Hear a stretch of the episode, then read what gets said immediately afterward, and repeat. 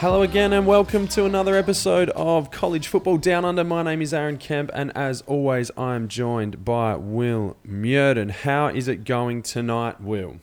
What up? It's good. I'm feeling it. Week six. Hey, you're coming in hot tonight. I like it. The energy's good.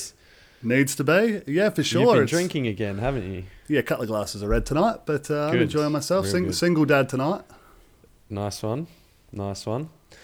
Uh, we've got a massive show to get to. Obviously, week six, there's a whole bunch of juicy matchups for us. We've got news to get to, some game previews, obviously, like I just mentioned, championship draft, bowl prediction. We go on the punt, a couple of fair dinkum statements as well. Um, and my, you know, the big thing that I want to happen again here, and, and we've spoken about this, but Some men just want to watch the world burn. Yeah, I want chaos to reign again this week. I think there's some uh, some really good opportunities for that to happen. Um, and you know, I'm I'm almost I almost want to make like a, a chaos. Uh, a chaos match of the week or, or something, and that may come retrospectively. But I think we should we can workshop something there because uh, you and me both love those games where things just get sideways on us. We've had a lot of that this year, and, and hopefully that can happen again this week. Uh, not so much to the Canes, but hey, we're not in a position to. No, but they, they would be the ones causing it this week. And- Exactly. And, that's why I know you're in and about it. And I'm all for it too. And it's not just games. Like, it's not one off games. We want to see whole weeks fucking torn Yeah. apart. And that's what we've seen so far. That's what the last two weeks have delivered. It's been mainly the Big 12 doing a lot of the heavy lifting. So I would like some of the other conferences to kind of chip in and help out with that. No, But. the SEC, the SEC have helped out. The SEC Yeah, that's true. The defending national champs put up uh, a, a loss to Mississippi State, who got done by a team who hadn't won in conference in 20 games. So you're right. They're doing their bit. Maybe, maybe that's setting it up for your Canes to knock over the unbeatable Clemson side and really just throw this shit into turmoil. All right, before we get to, into too many details around that, although definitely that is what we need, uh, we do have some news to get to.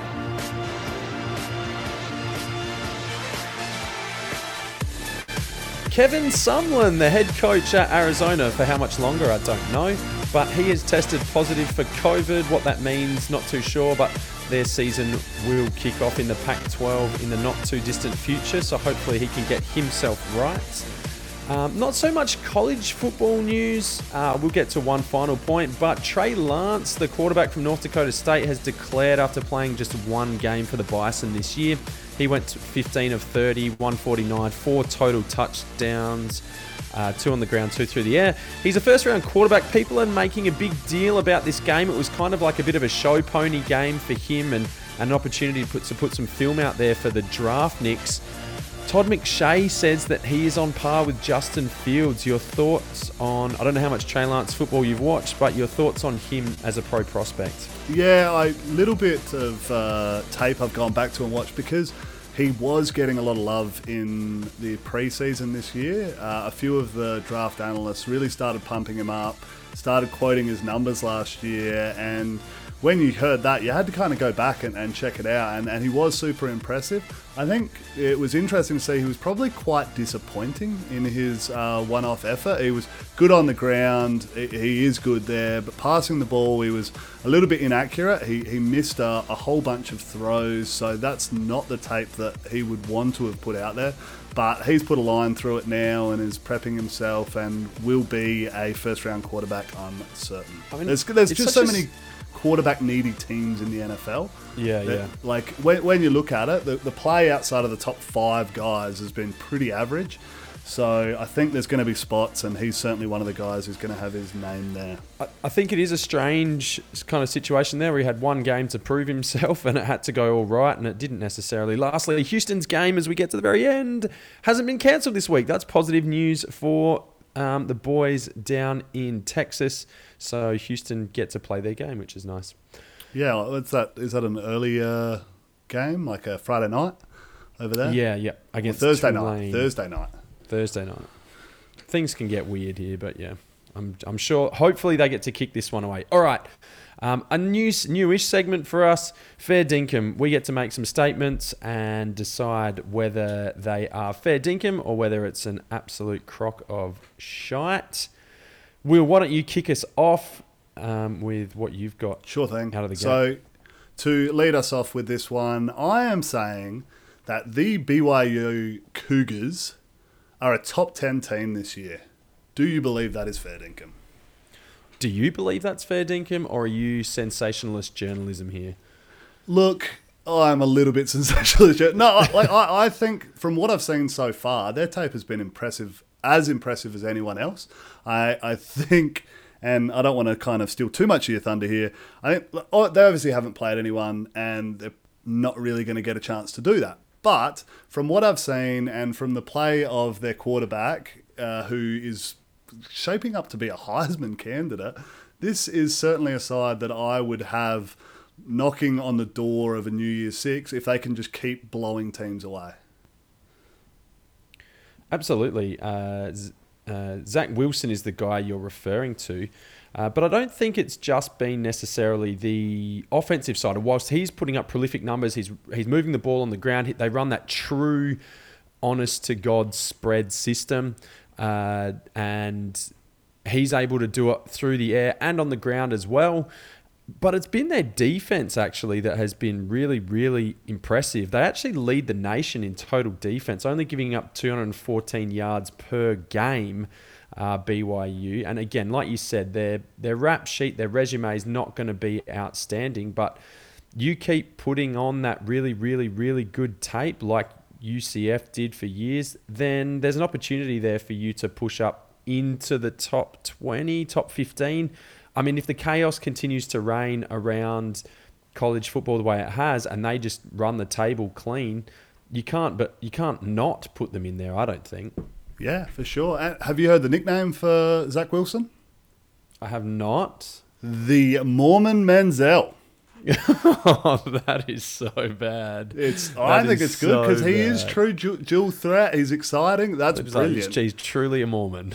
Well, there is that. And on that one, I'm starting to think that the team is looking so good because they've been spared from this pandemic crisis ah. because the one with the golden plates, Joseph Smith, was right. That is the right religion. And, and sorry for offending any of our religious listeners out there, but I'm starting to think that that might be the one that we should be following because they are looking really, really good. Dude, you need to watch some more South Park. If you think that that's accurate, then you need to watch some more South Park. Which The is Book of Mormon was brilliant show. Oh, that was so funny. That was one of the best things I've ever seen. All right, uh, I've got one. So I'm actually saying, yeah, fair dinkum. I'd give them a crack. They are going really, really well. If they get over Boise, for sure.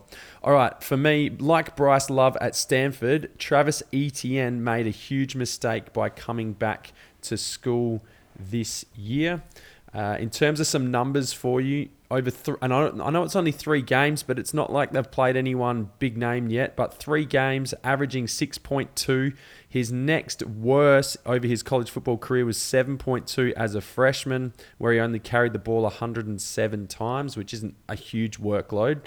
Uh, he's only had two touchdowns uh, at this stage, which is on pace for also worse than his freshman year, despite the fact that he will have uh, like three times the amount of carries from his first year of college football. So, not a good start for Travis Etienne, but he made a huge mistake coming back. I do not believe this is fair dinkum. I, I cannot get behind this, uh, and and it may not be for the reasons that you think. So, for mine, I think your college education and your college football career should really mean something, and and it shouldn't just be a ticket to a payday at the next level. I really like the guys who value the program that they're in and buying into and trying to win national championships because you only get at best four playing years there of your life like that's it there's once that's gone there's no coming back and enjoying those years and that time and whilst there certainly needs to be a business element of it in certain Particularly for running circumstances, backs. particularly for running backs Particularly for I, running backs. I still think he's a guy who, even if he continues at those numbers, which are far from pedestrian, by the way, like that's solid. Maybe previously they're propped up by an out of conference game where they just run up on, you know, a really, really trash team. Now he's had to jump straight in conference. You don't get that boost. I I think that the the balance is there for him where he he's backing himself in. He's still going to be uh, a top three round guy, and and that's not based on talent. That's just positional value and, and how that's kind of decreased. Same as if he had have gone out last year, he would have been. Um, but he, he now gets to enjoy this year, which is going to be a bit crazy, but make memories for the rest of your life. Like you, you only get one shot at your college education, and I think that needs to be valued. And like, yeah, you can probably put a dollar figure on it, but for mine, it would be a really high value. So I can't get behind that statement. All right, there you go. Uh, not fair dinkum, a crock of shite, as Will is saying. Okay, let me let me uh, let me go one more fair dinkum statement right. here for you, because uh, I know how much you love the Big Twelve. I do I know how much you like getting into them, and you know, rightfully so this year. So uh, I'm going to throw this one out there that TCU and K State this weekend will be a better spectacle than the Red River rivalry. You've just bowled me like a a real doughy half volley outside off here. Um, I'll probably I've chop se- it on to be. Yeah, honest, I've seen your cover drive. I'm not too worried. uh, yeah, I 100% agree. I think the storyline there is far more interesting. I think the matchups are far more interesting. We'll get into those later. I think the Red River Shootout has got the least amount of relevance this year as as I've ever known it to have, and these teams are a bit of a mess and they feel a bit of a mess. It's not like they're just having a down patch and there's actually question marks and people don't have answers for the first time. And it just feels a bit off, particularly. And you can you can pick lots of different things from either of those two teams in in Texas and Oklahoma. But this game, this Red River Shootout, which I know is is the marquee matchup probably on the Big Twelve calendar needs to not be this week. Like, let's actually give credit, let's give time, let's give interest to the schools that really matter in the Big 12 right now because it's not Texas and it's not Oklahoma. So uh, let's focus on the K State TCU game because that will be far more interesting. It's going to be far more relevant. And uh, yeah, I think that one is the one that we should be locked in on. Yeah, cool, man. All right, let's get into some game previews then because we've got a lot to get through. And as always, we push this clock really, really tight. Uh, we're going to start in the ACC only because this is game day, and I'm always hesitant to talk Miami. Obviously, being a Miami fan, I don't like to dive in too much because I can get lost in some sort of diatribe. So, but we are going to start there this week. This may be the only opportunity we get it. But number one, Clemson are hosting the number seven team Miami. Uh, there, firstly, before I get started, and I'll actually handball to you very quickly here, but there's set to be a massive storm hitting South Carolina in the lead up to this one and during this game. So it should be a weather delay, probably, but wet, wet, wet. Um, so that is something to keep in mind. But your thoughts on this one jumping in? A massive weather storm. One might say a hurricane. That's good, isn't it? That's that's good gear. That's really, good. no, so I'm really, really looking forward to this one. Uh, Miami have been uh, a really good fun team to watch so far this year and to see how they can shape up against the might of Clemson. Like, they're a team that I haven't watched a lot of because their games aren't all that interesting because they win so much. I, I like watching Trevor Lawrence play because he's a pretty human being and he can throw the ball better than anyone else at the college level fun to watch. So to see them go head to head with a really competitive defensive unit that likes getting after the quarterback of Miami, and then also on the flip side of that, to see Miami's dynamic offense that has been putting up points, that's been leaning on the run, that's not going to be able to push around the teams like they have in the lead up to, to see how that plays out, to see if we can get something special from D'Eriq King, who is a talent. Like he's proven that at the college level time and time again. He's come in and he's blown up to be everything that we could have hoped for, I think, in this program. Like, it, it could have gone two ways. It could have been a step up in uh, level of play for him, and it all kind of get a bit big and it all go a bit Miami for him, where he just turned the ball over a lot and, and didn't really look the part. But that hasn't been the case, and, and he's a big reason him and a decent offensive coordinator are a big reason why Miami are inside the top 10 all of a sudden and, and a real challenger in this match. So I mean, this is without a doubt a game that every college football fan should be dialing into. It's on at a good time for us here in Australia, so I'm really looking forward to it. Yeah, well, staying on the Rhett Lashlee and D'Eriq King, I think that's going to be where the game is won and lost. They get to go against Brent Venables, who's probably the best defensive coordinator in college football and has been for three, four, five years now.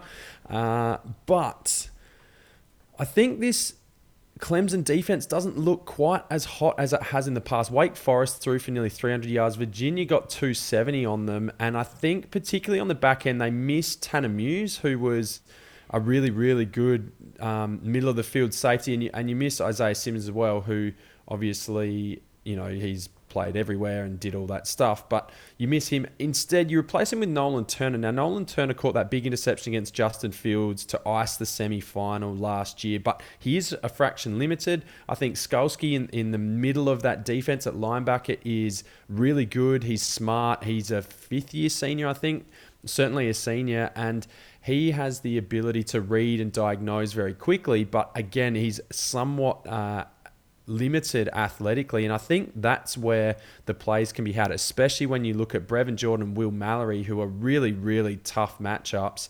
If you don't have good safeties and good linebacker play against two athletic, good um, tight ends, life's going to be tough defensively. And I think that's where the game can be won and lost. Yeah, you just uh, you just asked Oklahoma that last week. Uh, Iowa State had two good athletic tight ends, and they showed out. So yeah, it's it's good Good call there, my friend.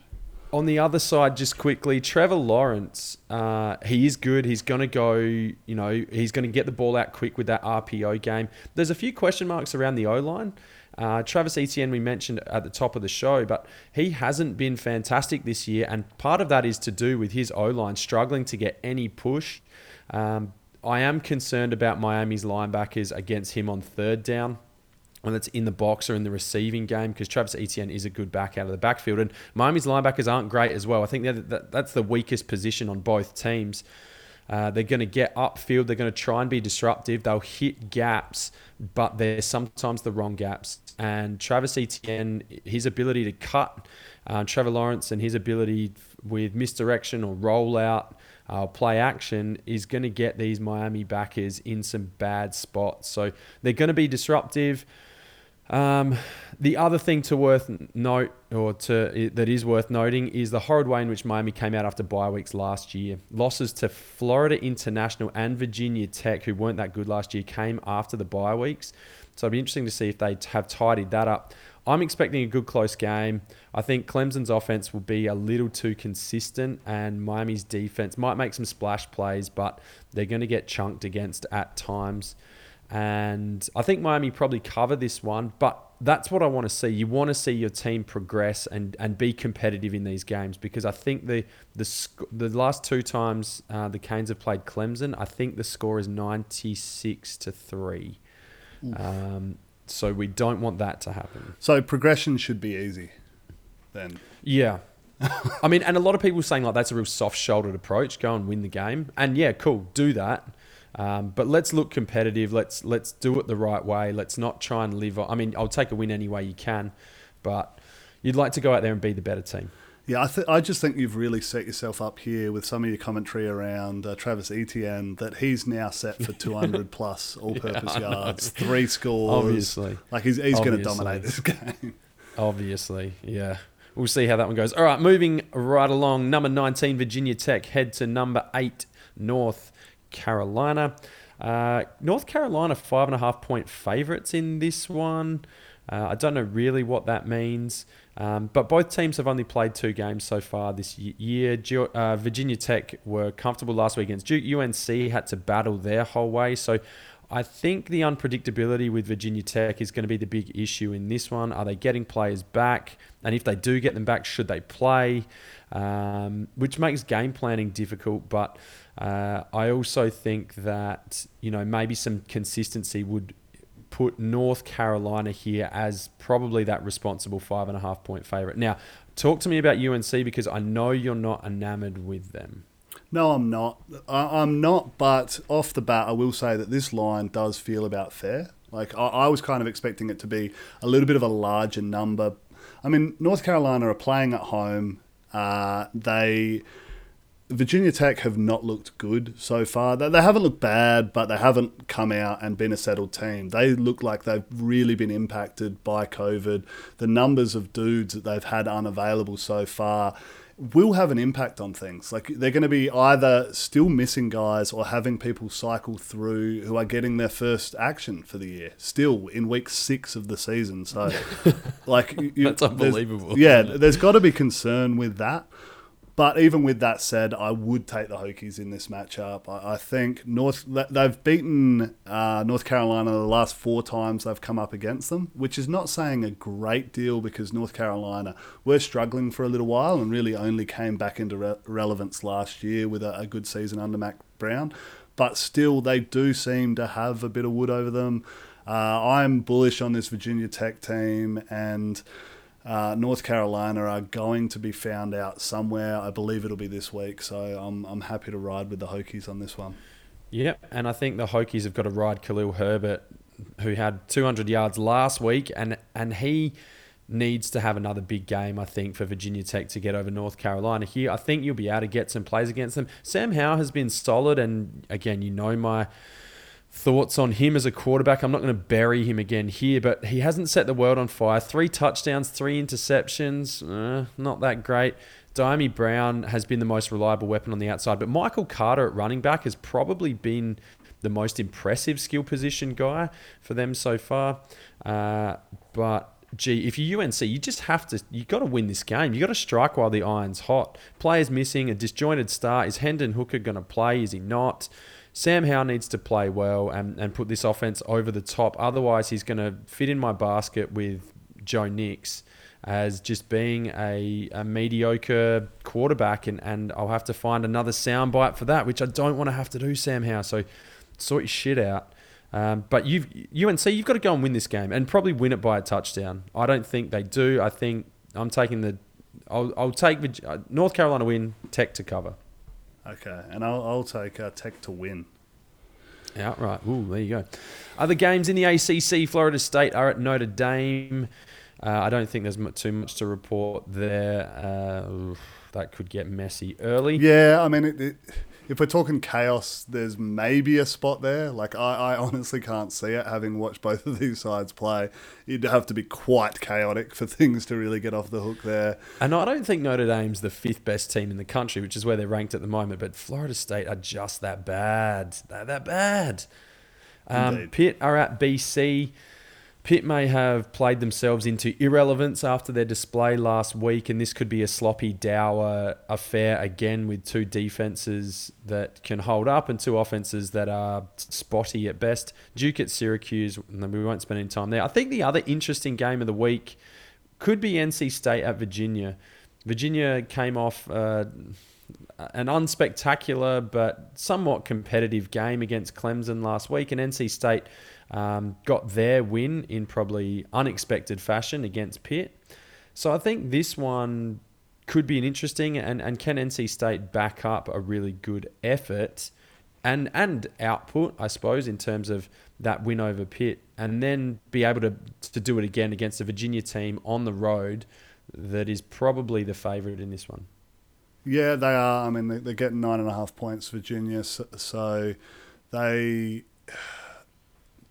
they weren't bad last week, but NC State are still a team that I have very little faith in. Oh, even, for sure.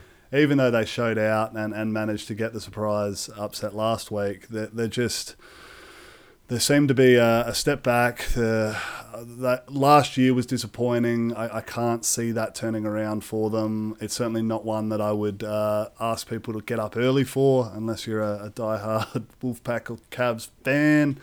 But um, no, I, I like the Virginia Cavaliers in this one.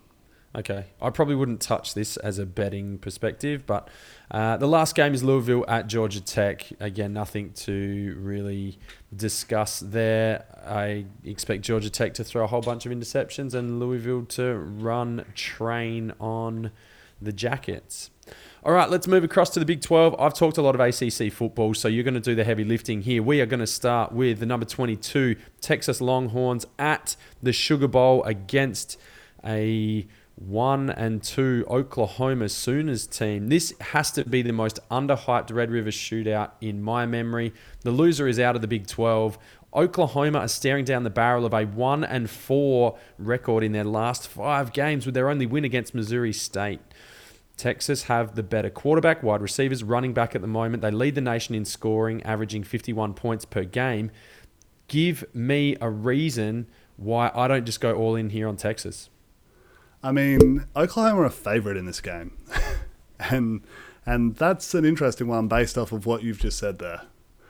Uh, so the thing that I'm a little bit concerned of is this game has a propensity for the underdog to win it. Like uh, Yeah. go, going back, it's one of those classic rivalries where you know OU have been stronger, and then Texas managed to steal it, or when Texas were looking good, Oklahoma were winning it. It, it was the underdog who seemed to be getting out on top of this one. So that's another one to tick in the on the Texas side of it. Um, but that said, I, like I'd write off these Sooners at your peril. Like yes, they've had Just like last week, obviously. well, like it will be at my peril. I've written them off. I'm certainly not getting around them. I'm still feeling the pinch of that in my pocket. I've been eating noodles all week. Thanks, Oklahoma. But uh, yeah, like th- they will still put up points, and against this Texas defense, they're going to put up a fuckload of points.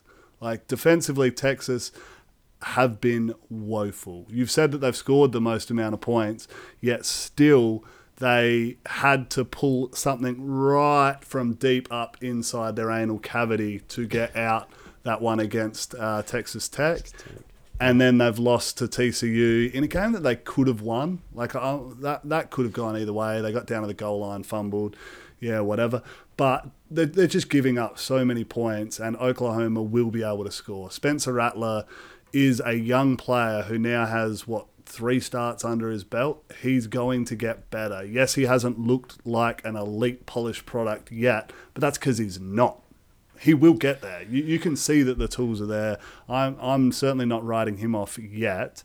Uh, but against a, a, so, a soft defense, they're, they're both soft defenses though. Like this is the thing. Like I agree with you. Texas defense isn't good. I 100% agree with that. But Oklahoma at this stage have got six sacks and 18 tackles for a loss in terms of plays behind the line of scrimmage that upset rhythm and tempo for teams. They're the kind of disruptive plays you want if you're not turning the ball over. That sounds good, but four of those sacks and nine tackles for loss occurred against that Missouri State team that we spoke about before. So that leaves in two other games two sacks, nine tackles for loss in the in their two Big 12 games, that is not going to pay the bills. And Oklahoma went to absolute water uh, against, well, both of their losses, but particularly in the second half against Iowa State.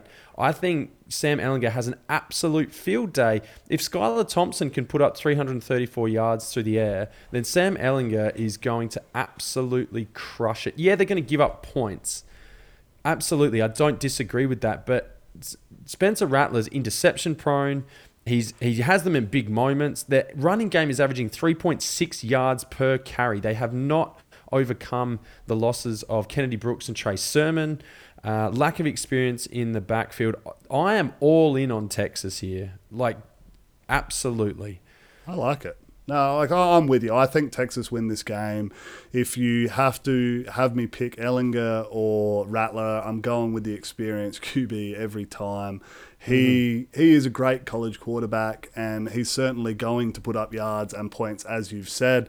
Uh, and let's say this does become a shootout, and we, they are trading possessions. Yeah, but they're trading possessions, you know, into the fourth.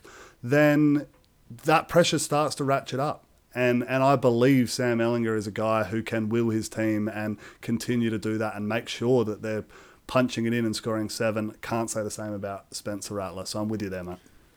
Hey, there you go. Look at us. Um, yeah, I think that's pretty much wrapped. I mean, we can keep ragging on these defenses if you want. I know Texas hasn't been good. I know Oklahoma hasn't been good. But I actually do like the Texas linebackers, at least athletically. Joseph Ossai and um, DeMarvion Overshown, he was okay getting some pressure. They're going to have to get some more pressure on Spencer Rattler, but I'll come back to that in my bold prediction. So let's move on. Texas Tech head to Ames, Iowa. Your thoughts on if Texas Tech can make any noise in this one? No, I mean, do we know if Alan Bowman's back for this one? I haven't. We, I, I haven't seen yet. No.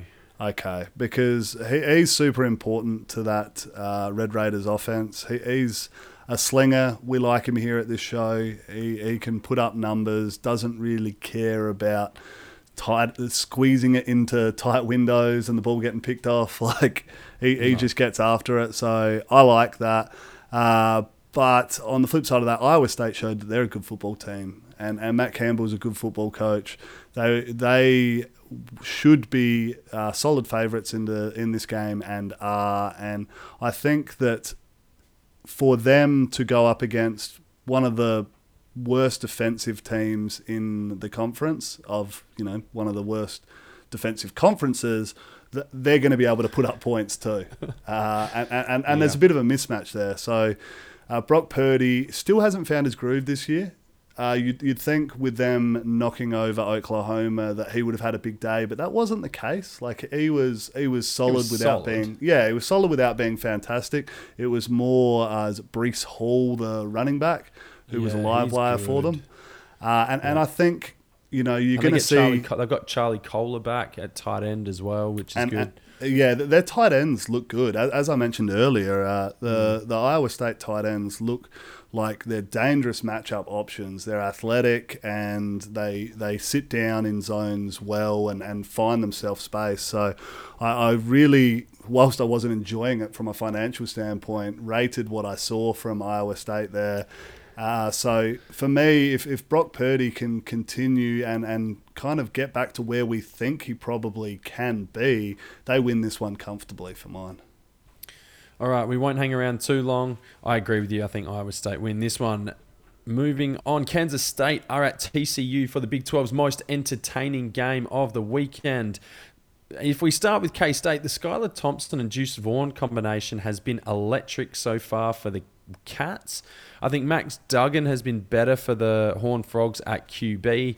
Uh, he did some really, really good things last week in that game against Texas. And their performances to date have been very similar. The teams are averaging 33.5 and 33.3 points per game. I know it's a little bit early to be kind of jumping into the numbers too far, but those they're obviously scoring almost identical. Uh, K State are giving up more yards defensively, but they're conceding less points. So a bit of that comes with a bit of luck and turnovers and field position and all those sorts of things. But I know you like Gary Patterson, and I know the TCU Horn Frogs have had a couple of down years, and I've been off them. I haven't watched them as much, but I was really impressed with their game. I'm I'm really impressed with um, that 4-2-5 mixed coverage defense and just watching that again last week in the big moments he called the right plays and and got Sam Ehlinger where he didn't want to be. And I think he can scheme a way to keep Deuce Vaughn quiet and for for the Wildcats to be forced onto the arm of Skylar Thompson, which may or may not be a good thing, but at least allow or make the receivers win the game. Make Briley Moore the tight end, make Chabastin Taylor um, have big games and win the game for them. Um, can TCU back up the Texas game or do K State keep rolling? Well, we don't even know if Skylar Thompson's going to be available for this one. So he was knocked out of the last game with an arm injury, and his status is still unknown uh, at this stage. And I think that one is really a huge factor in this. So if he plays and he's good to go, then I have this as a line ball contest. Uh, and and at the moment, uh, TCU are giving uh, getting nine points, giving nine points away. So that's uh, not close uh, according to the bookies, but I, I, think from what we've seen from K State so far that this one could go either way. Yes, TCU are at home. Yes, they're coming off of a very impressive victory against Texas, and their only other loss being looking better now, being against an Iowa State team that we thought after their week one meltdown, you know, was a terrible loss. Now, actually, that's not looking so bad. Uh, TCU could genuinely be contenders in the Big 12. They win this one, and then they kind of put their, their foot forward to say, well, it's them and Oklahoma State who are really running and looking like the, the teams that are going to be competing for it. So, uh, a lot of intrigue in this one. I honestly have it I'm, I'm hoping Skylar Thompson gets up so that we can see that go down. I mean, behind him, there's only true freshman Will Howard who they're expecting to go in, and that's that's going to be a recipe to, for disaster to go against that Gary Patterson defense. Uh, and and the mixed looks that you'll see there, yeah, it, it won't end well. But I'm backing him in to get it in, and I actually like uh, Kansas State as a, a sneaky upset bid here. Oh, okay. Yeah, I think, like you said, the the Skylar Thompson thing has to happen. I think for K State to win this one. So I will agree, but I'm going to take TCU regardless. All right, in the S, which means they're definitely going to lose because I feel like every time I get back into the bed with TCU, uh, they just they let you down, limp wristy, and that's it. And then we just fucking fall asleep. Anyway, uh, in the SEC, they as we head across, or yeah, we do head further east. Uh, probably the most interesting games sort of across the conference this week. We will start with number four, Florida, heading to Kyle Field as they take their crew of Kyles uh, to the number 21 Texas A&M Aggies. Florida didn't look as good last week, but A&M didn't really either. But nobody does against Alabama. What are your thoughts on this one? I know I've got my opinions, so I'll I'll get to those in a second. But is there any way that Texas A&M are actually really very good and will be competitive against a high-powered Florida offense? I, I think there's an opportunity here from what we've seen Florida perform defensively. They have not been great so far. And, and that's normally what we see from Florida sides uh, of old, where they're, they're super strong on the defensive side of the ball, and then offensively they're a little skeptical and, and can let themselves down there. This time around, their offense is looking like an elite unit, and, and Kyle Trask is looking like a real Heisman contender. But defensively, they've been giving up points. And, and I think that opens the gate for the Aggies in this game to potentially make a contest of it.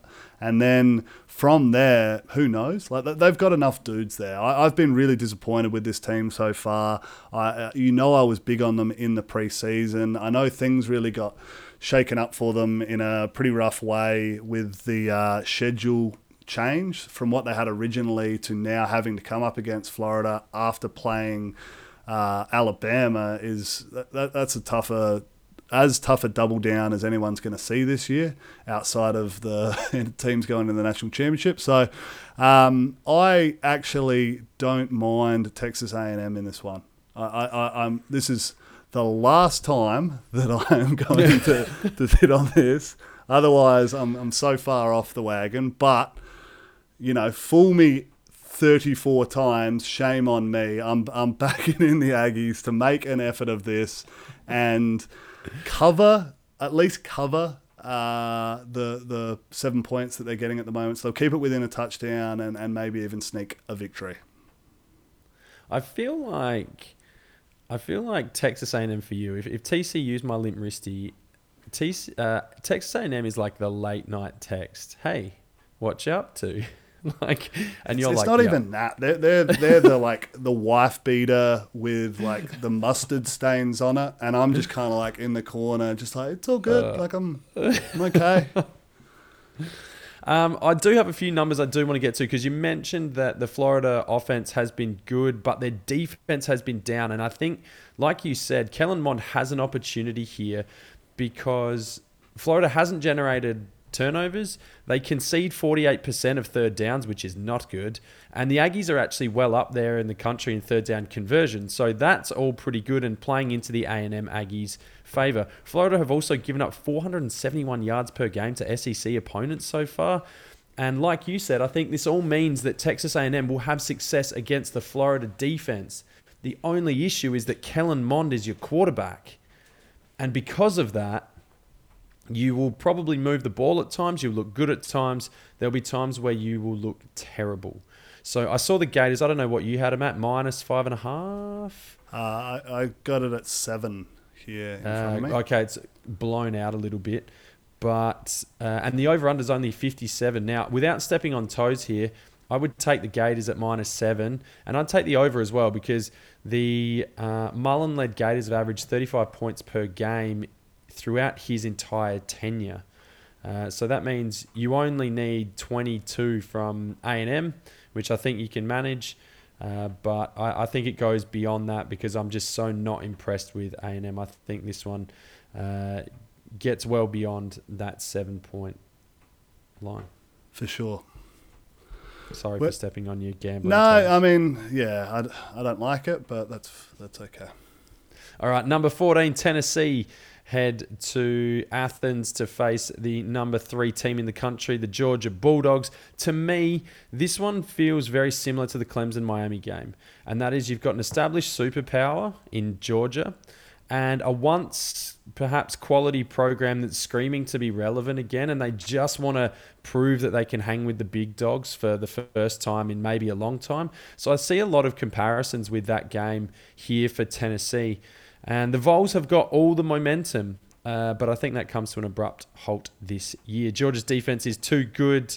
They're stifling and strangling and just completely throttling teams to the tune of eight points per game, less than 250 total yards per game. Whatever happens on the offense for the Georgia Bulldogs will be irrelevant. They could start me at quarterback. Uh, we would only need to score probably 14 points, and that will be enough. Uh, I don't think Tennessee have got enough shots in the chamber to fire. Ty Chandler's a good running back. He's going to have to get going because if you put the game on the arm of Jarrett Guarantano, then that's bad news for the Vols. Cade Mays gets added to the offensive line for Tennessee, and he is going to need to settle this line down, play solid from start to finish, lean on the run game, and hope you're there at the finish. Yeah, agreed. Uh, I think whatever the over under is in this one, take the under. Like Georgia just don't get scored on, and then they'll get out to two plus touchdowns, like some, somewhere around that margin, and then just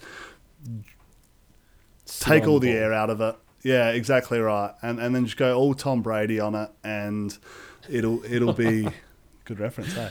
Uh, uh, yeah, it, it, I think this is kind of the anti Clemson Miami game where oh, they're really? both yeah, well, like they're both got very similar storylines, as you said, but one's going to be really exciting and the other one is not.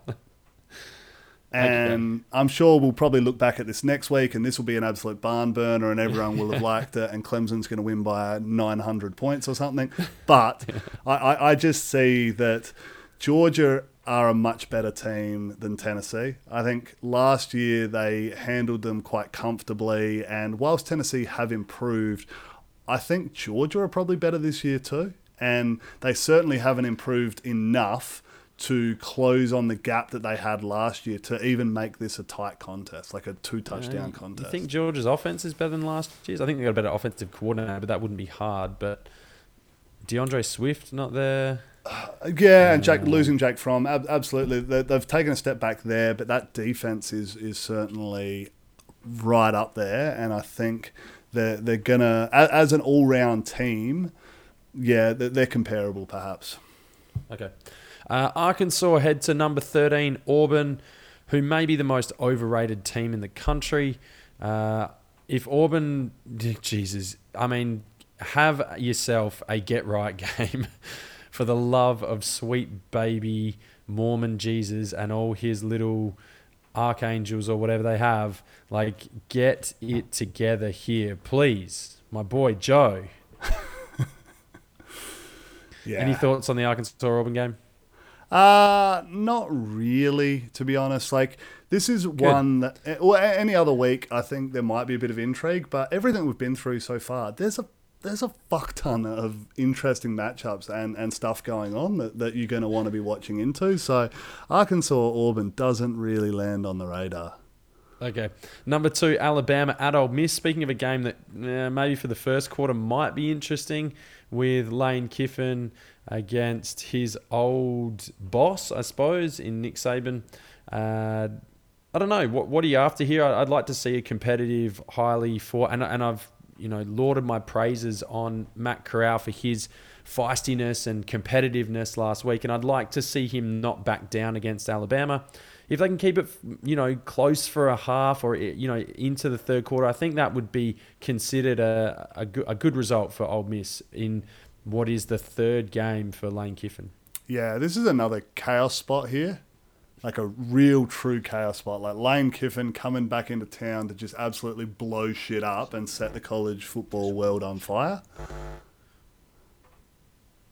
I think I, I think that um, he can certainly do that with this one. Will it happen? Almost certainly not. But if he did, it would be one that I would really, really enjoy. I mean, Ole Miss were impressive in their outing against Florida. In like th- they did better than both of us expected. That that most people in the world expected, I think. And I think that's probably another one along these lines that you know that they potentially get a good result where they look okay and they don't lose by 21 plus points, but at no point are they really really in the contest. All right, Mississippi State head to Kentucky. Now, this could not be more polar opposite. Well, it could be slightly more polar opposite in philosophies, but Kentucky going to look to run the ball.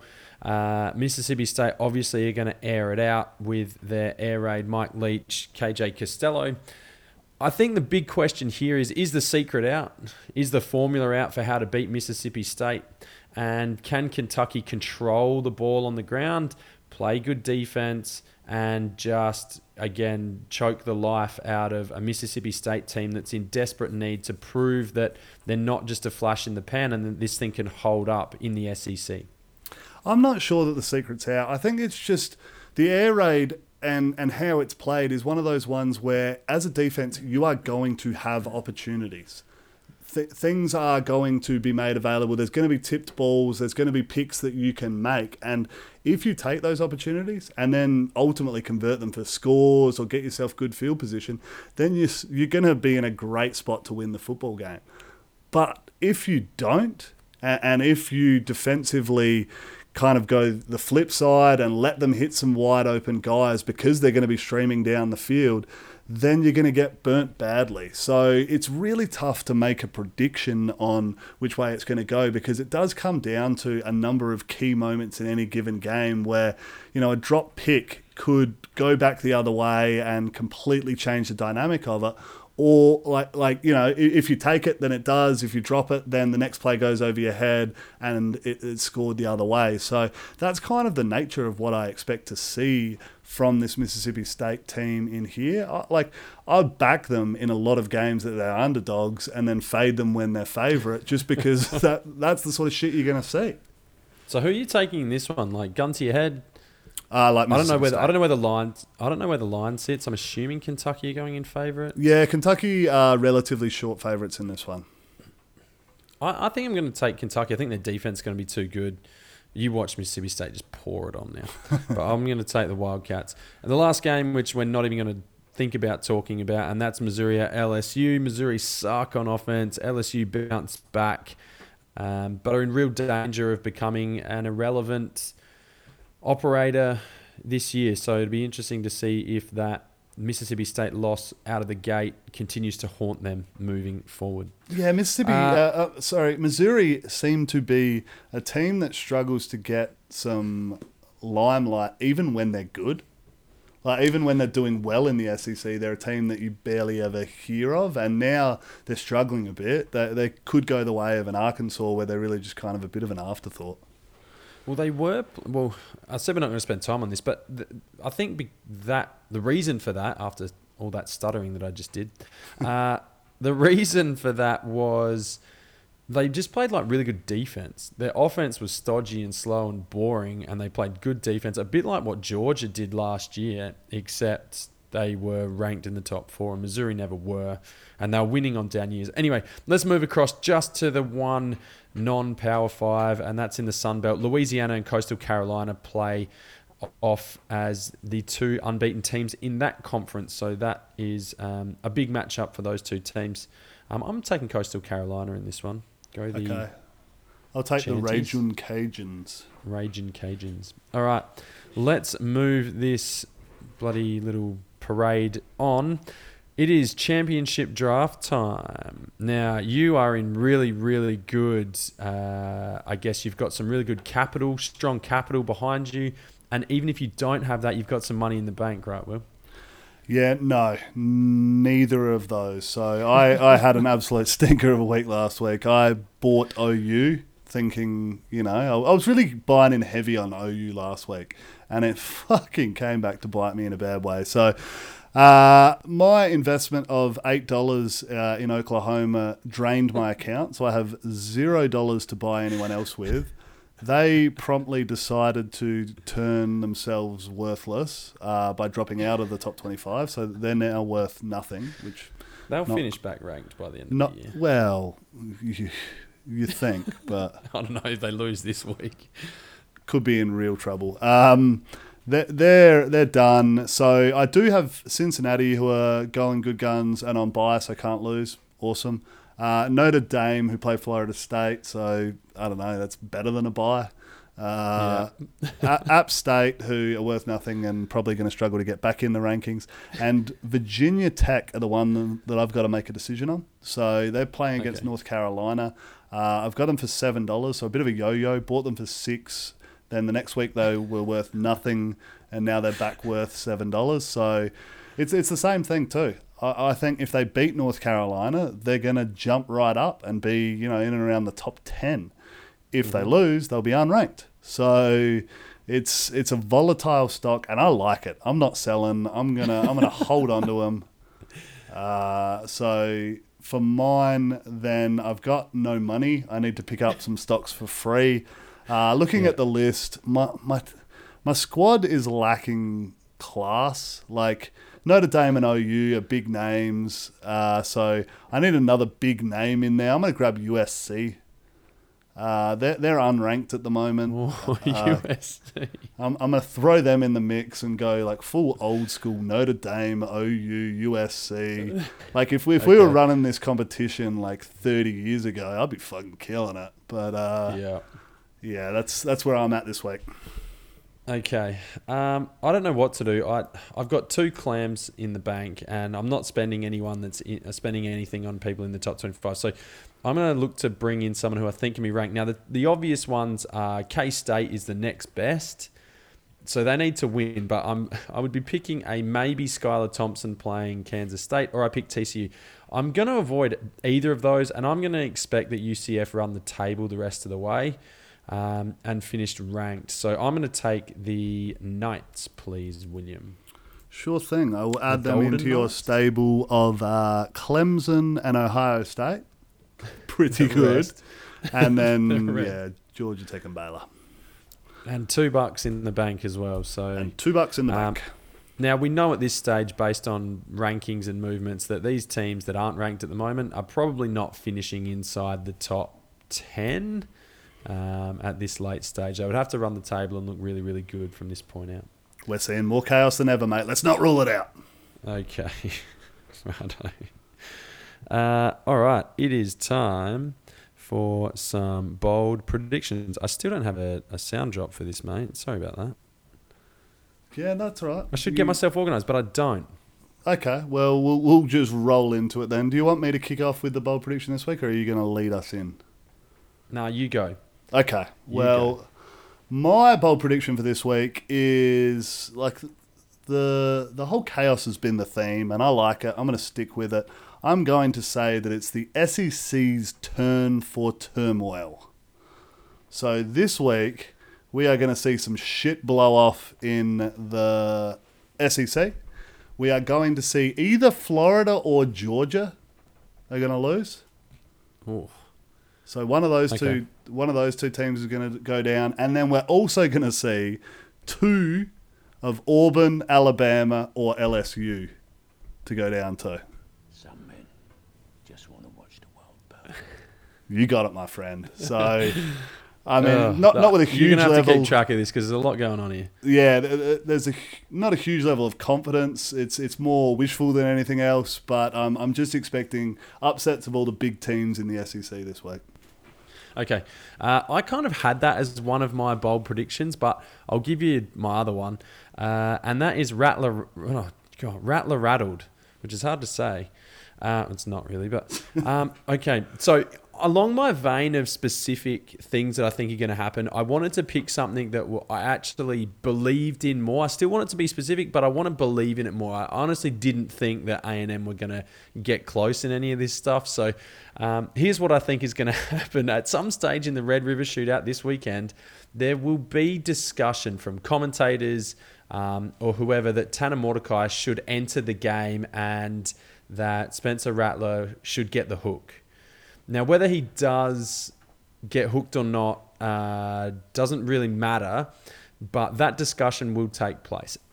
From there, Spencer Rattler will lead a fourth quarter drive to tie or lead in that fourth quarter, and on that drive, he'll have a really bad turnover, a sack fumble, or an interception or something. This is a terrible bold prediction because neither of us are going to be watching this game, so we're not going to know what the commentators are saying. I'll, I'll watch this one. I will watch this one. Okay. What time's this on, by the way? I, I think it's an early one. Uh, historically, it's always been a uh, oh like yeah, it's a like a noon kickoff. kickoff. Actually, I will. I will get up and watch this one because I've got some stuff to do in the morning before the Miami Clemson game. So yeah, I'm definitely watching this one. I'm going to be making up commentary. All right, the other one that I did have was Chaos Continues to Reign, which is two of Georgia, Clemson, North Carolina, and Auburn will lose, and they're all playing at home and playing against teams that are either lower ranked or not ranked at all. So um, I had something very similar to yours. Cool. Which if it comes in, I will say, yeah, I, I said that. But if it doesn't, I'll be like, yeah, oh, I was handballing to you. All right. Uh, let's push on to our favourite segment, I think. Here comes the money. Here we go. Money talk. Here comes the money. Money, money, money, money. Here we go. Back again. Another week. Uh, and and this time, uh, tails not quite between our legs, but it's not up. It's kind of like it's just a downward tail, I would say. Uh, enough enough of that poor analogy.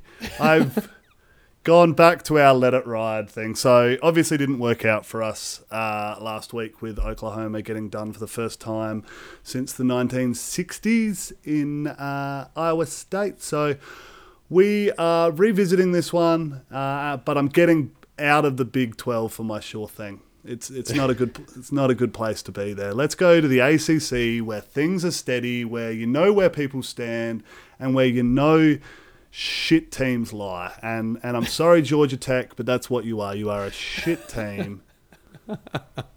and Louisville will comfortably handle you on the Saturday. And I've also I don't have a lot going on on Saturday, so this kind of really gives me some interest in this game, so I can okay. I, I, can dial into it, which you know shouldn't be guiding any of this. It's just truly a game that I think Louisville will win. So they're only getting. Uh, like what is it four four to seven points somewhere in that range. I, I got them at a dollar fifty two to win. So I'm just taking them to win. I've got nine units there. So we had 11 units left over.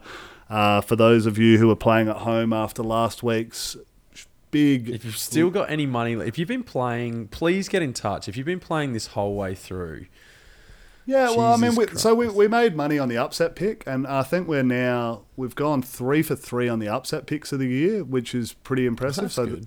so that's not bad. That's what gave us these eleven ones there. Uh, so nine of that is going on Louisville, and then our two units on the upset pick this week is the Kansas State, the Kansas State game. So really backing in Skylar Thompson no. to get up. But uh, no. you're getting you're getting just diving back into the Big Twelve. You can't exactly, help yourself, can you? Exactly. But I'm going the flip side. I'm going the upset because no one knows who should win there, and and I think this is a line ball game. Like I, I really think it could go either way, and you're getting three dollars seventy for uh, Kansas State. So those that's juicy odds. We'll chuck a couple of units there and hopefully continue to pick these upsets. So those are your two picks for this week. All right. Uh, wow. Well, get ready to lose a whole heap of money there again. A uh, couple of well, that I mean that pretty much brings us to the end. We do have a couple of notes on the way out, but as always, make sure that you do hit us up at Twitter and on Instagram and on Facebook as well at CFB Down Under. Um, we're starting to generate a little bit more momentum this year. It was a bit of a sluggish start, but we're starting to. Uh, get all arrows pointing up, which is nice. Please make sure that you do subscribe to the show, hit that uh, subscribe button Uh, make sure, and if you can, leave us a review on iTunes uh, as well, and leave that five star. Really helps us out as we continue to keep all our fans involved and abreast of all the things around college football. Uh, and we will continue to uh, keep providing content because we enjoy it and uh, we do thank all our supporters for doing so. So, on the way out, I do need to make sure that I mention a couple of things. Firstly, the Tampa Bay Rays tied up their series against the New York Yankees, 1 all, which is good in uh, some American League Baseball. So, that's fantastic.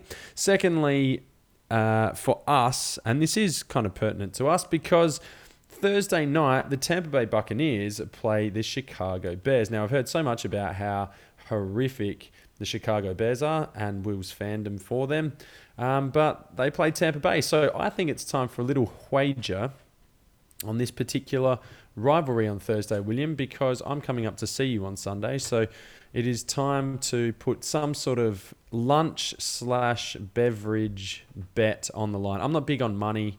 So and I don't have any. But if we can like you know, I'm seeing you Sunday, so we could do like a lunch and beers thing. Like that could be a thing. Okay, yeah. I mean, I like that you pick the year that Tampa Bay are actually half decent. like, there's pl- been plenty. Actually, there hasn't. Yeah, there hasn't been plenty of opportunity, but it's uh, real convenient for, for this to come up at this point. But at the same time, I am a degenerate gambler, and I'm certainly going to step up and take this wage. So, yeah, let's say the uh, the loser put, puts on our spread for uh, the Clemson Miami game. Yeah, perfect. Okay. Well, on behalf of that guy up there in the frosty Adelaide Hills at the moment, which is a little bit of a shame. Um, that is Will Mioden. My name's Aaron, and we will see you next time.